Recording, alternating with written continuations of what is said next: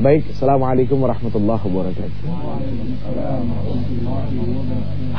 Alhamdulillah masih ketemu. Mudah-mudahan pada sehat lahir batin Dipanjangkan umur Lalu sadar kalau panjang umurnya itu adalah sebuah kesempatan Yang datang dari Allah subhanahu wa ta'ala. Karena banyak sekali orang yang tidak sadar Dipanjangkan umur untuk apa Dia nggak tahu Padahal dipanjangkan umurnya itu adalah diberikan kesempatan oleh Allah untuk mau nengok, ngelihat ke dalam diri. Di dunia ini udah punya apa? Ya, di dunia ini sudah punya apa?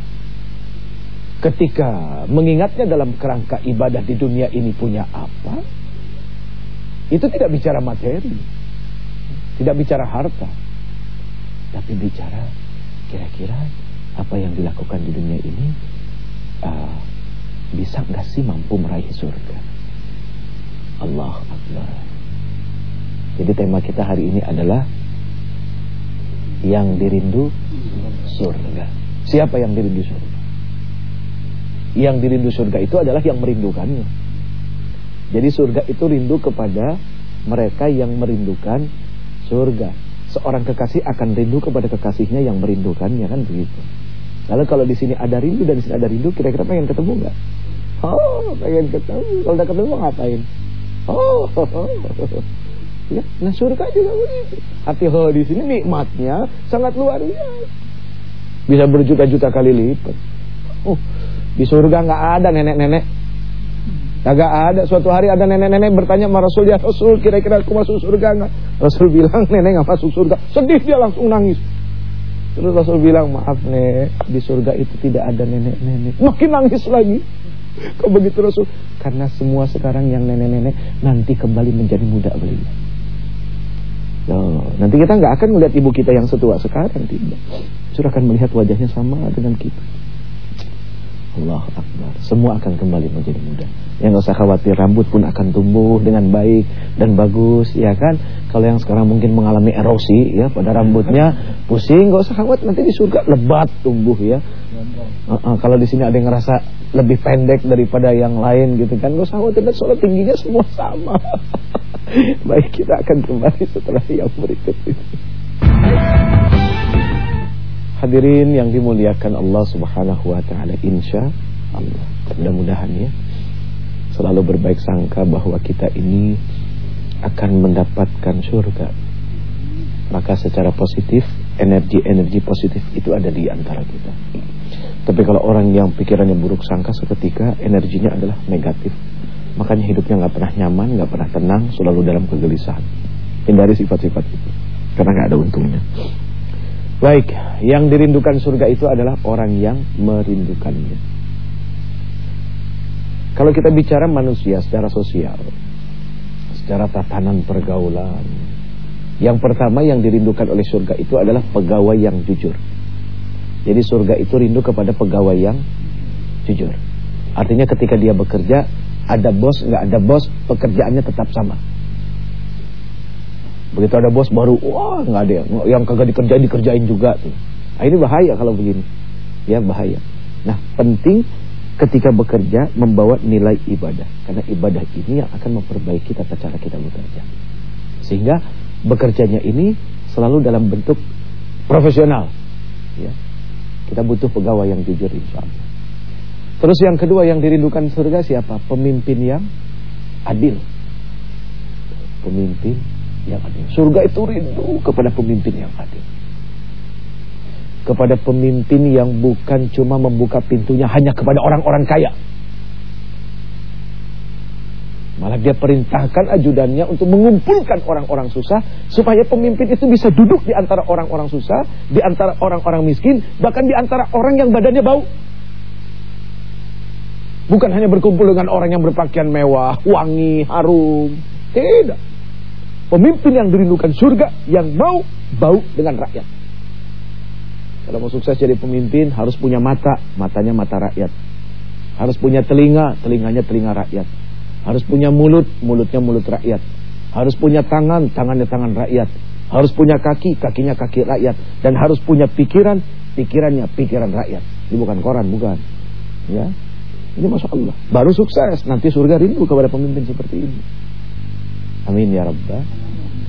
Yang ketiga, kira-kira runda uh, uh, runda lagi. Surga rindu kepada siapa? Kepada orang yang berilmu lalu kemudian menjadikan ilmunya bermanfaat bagi orang lain. Al ilmu bila eh al ilmu bila amalin kasyajar bila tamari. Jadi ilmu yang bermanfaat itu bagaikan pohon uh, ilmu yang tidak bermanfaat tidak bermanfaat itu bagaikan pohon yang tumbuh dan tidak berbuah. Jadi kalau ilmu tidak diamalkan itu seperti pohon yang tidak ada buahnya. Bisa jadi pakai buat berteduh bisa, tapi tidak ada manfaat untuk menikmati buahnya. Sementara pohon yang baik itu adalah apa? Bukan cuma mampu digunakan untuk tempat berlindung, berteduh, tapi juga mampu dinikmati buahnya. Banyak pohon-pohon sekarang yang ditanam di pinggir-pinggir jalan, tumbuh buah tapi buahnya nggak bisa dimakan. Nah seperti itulah orang-orang yang berilmu tapi tidak memanfaatkan ilmu. Ya. Nah sementara surga rindu kepada orang yang berilmu memanfaatkan ilmu. Yang ketiga, yang keempat, surga rindu kepada siapa? Kepada orang kaya yang pemurah. Ya, udah ngerti lah ya, Yang selalu menjadikan hartanya itu untuk menolong orang lain. Bukan melindungi diri diri sendiri, bukan untuk membangun kerajaan bagi diri tidak. Kemudian siapa lagi? Eh, surga rindu kepada orang miskin yang sabar. Ah. Kalau miskin modalnya udah sabar aja dah, jangan biar miskin asal sombong, repot. yang pantas sombong itu orang yang punya. Siapa yang punya itu adalah Allah Subhanahu wa taala. Yang berhak sombong itu hanya Allah, karena Allah memiliki segala-galanya kan gitu. Kemudian siapa lagi yang dirindukan surga? Yang dirindukan surga itu adalah orang yang kuat lalu dengan kekuatannya dia jadikan untuk melindungi yang lemah. Bukan malah menindas. Oh bahaya. Tidak bisa. Surga tidak rindu kepada orang yang zalim. Nah, itu secara hubungan kemanusiaan. Sekarang bagaimana dalam ikatan keluarga? Kira-kira surga rindu uh, surga surga rindu kepada siapa? Anak yang soleh, birrul walidain. Terus yang kedua istri yang solehah. Kemudian suami yang jangan soleh mas soleh melulu dari tadi soleh soleh soleh soleh. Yang lain atau bahasanya dicari ya soleh. Ada banyak bahasa. Yang pertama anak yang berbakti kepada orang tua yaitu birrul walidain. Yang kedua istri yang solehah yang taat kepada suami menurut Quran, bukan menurut hawa nafsunya. Banyak sekarang istri-istri merasa, oh saya sudah taat, tapi taatnya bukan menurut Quran, taatnya menurut seorang psikolog. Mohon maaf, bukan ingin mengecilkan para psikolog tidak, tapi uh, soleh solehah menurut kata Quran itu jauh lebih pasti diterimanya ya gitu tapi itu para psikolog juga ini adalah ilmu-ilmu yang diberikan oleh Allah Subhanahu wa taala. Mereka adalah orang diberikan kelebihan mampu mengawal uh, ketidaktenangan orang menjadi tenang. Wah, subhanallah luar biasa ya. Kemudian suami yang bertanggung jawab. Bukan cuma mau enaknya doa. Apa yang dimaksud enak? Butuh, pengen lihat perempuan, pengen pulang ke rumah istri digarap dibajak ya kayak ngebajak sawah udah beres tinggal lagi tapi secara keagamaan tidak pernah dituntun dibimbing menuju Allah Subhanahu wa taala ini nggak bagus. Ya. Sekarang bagaimana menurut uh, ika, uh, menurut uh, dalam konteks ibadah? Siapa yang dirindukan surga? Surga itu rindu kepada orang yang Allahu Akbar. Nah ini. Surga rindu kepada orang yang yang hatinya selalu terikat kepada masjid. Artinya kepada tempat sujud. Yang suka baca Quran yang puasa di bulan Ramadan. Kemudian ditambah sama puasa-puasa yang lain. Kalau kita belum bisa puasa yang lain ya. Ramadan aja ketar-ketir mulu kita puasa. Banyak diganggu ya apalagi puasa-puasa sunnah belum gitu apalagi muasain hawa nafsu aduh. Perutnya mau puasa hawa nafsu tetap aja jalan. Ya. Jadi susah puasa hawa nafsu itu paling susah. Berat Nah, sekarang siapakah mereka orang-orang yang mewarisi surga? Siapa? Kamu set. Surat Al-Mu'minun ayat 1 sampai 11. Qad aflahal mu'minun Alladina hum fi salatihim khashi'un Walladina hum 'anil lagwi mu'ridun walladzina hum lizzakati fa'ilun. والذين هم لفروجهم حافظون إلا على أزواجهم أو ما ملكت أيمانهم فإنهم غير ملومين. إلى الأخير sampai ulaika humul warithun alladzina yarithuna al-firdaus Mangga Habib Bah Assalamualaikum warahmatullahi wabarakatuh. Waalaikumsalam warahmatullahi wabarakatuh. Ustaz saya mau bertanya yang kedua. Yang biasa aja santai. Friend, yeah. friend, friend. Yoi. Uje gitu.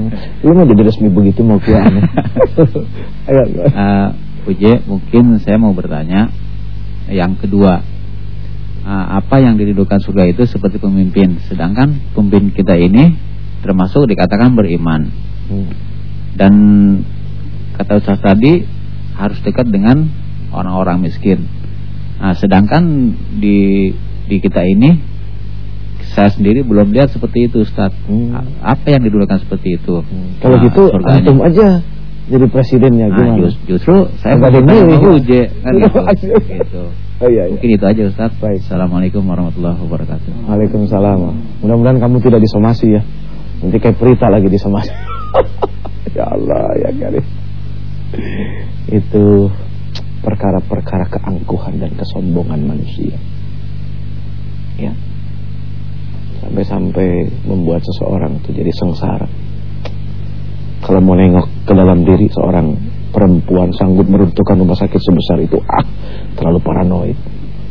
Kesian. Padahal duduk sama-sama saling mengikhlaskan sudah selesai beres urusan. Ini senang amat pada ngeribetin diri. Emang dunia kalau bukan begini bukan dunia namanya. dunia seru jadinya. Surga itu rindu kepada pemimpin yang adil yang bijak. Sebentar lagi insya Allah kita mau uh, pemilihan presiden. Tanya dong Ujai kira-kira mendukung siapa? Tanya coba. Kira-kira Ujai dukung siapa nih? Saya akan mendukung presiden yang terpilih Iya pasti semua Hah? terpilih. Udah udah udah pemilihan belum? Belum. Oh belum ya. Oh ya maaf itu. Belum belum kalau gitu belum mendukung siapa-siapa. Saya itu hanya berpikir bagaimana orang mau mencermati sifat dan perilaku Rasul sallallahu alaihi wasallam. Rasul itu presiden anak yatim. Presidennya orang fakir. Ya. Suatu hari ada orang datang ke rumah Rasul. Dia pikir rumah Rasul itu wah luar biasa kayak rumah Uje gitu. Aduh malu ya Allah. Ternyata begitu masuk Allah Akbar. Yang ada cuma tikar. Oh ini kata yang namanya Muhammad yang begitu sangat luar biasa besar kedengaran di luar. Tapi ternyata begitu lihat rumahnya aja begitu. Tempat tidurnya cuma alas tikar. Pas persis ketika itu Rasul baru bangun dari tidur siang. Nampak sekali bekas-bekas tikar di punggungnya. Padahal pemimpin yang diagungkan. Jawab. Ya nggak harus gitulah ya, nggak harus gitulah. Karena nggak mungkin rumah jabatan kayak begitu. Karena biasanya kalau udah ganti pemimpin rumah jabatan renovasi lagi, ganti sesuai dengan selera yang kepengen mimpinnya bagaimana. Untuk renovasi rumah aja tuh biayanya udah berapa? Coba kalau buat pembangunan perumahan orang-orang yang sekarang nggak punya rumah gitu. Subhanallah. Kan banyak tuh di bawah-bawah uh, apa jalan-jalan tol, kan udah kelihatan jelas-jelas nggak pada punya rumah. Ya daripada dibongkarin terus berantem saling ngusir, ya mendingan dibikinin rumah aja pusing pusing amat. Tapi ya gitulah. Manusia itu nggak akan ingat kalau nggak dipecut dulu.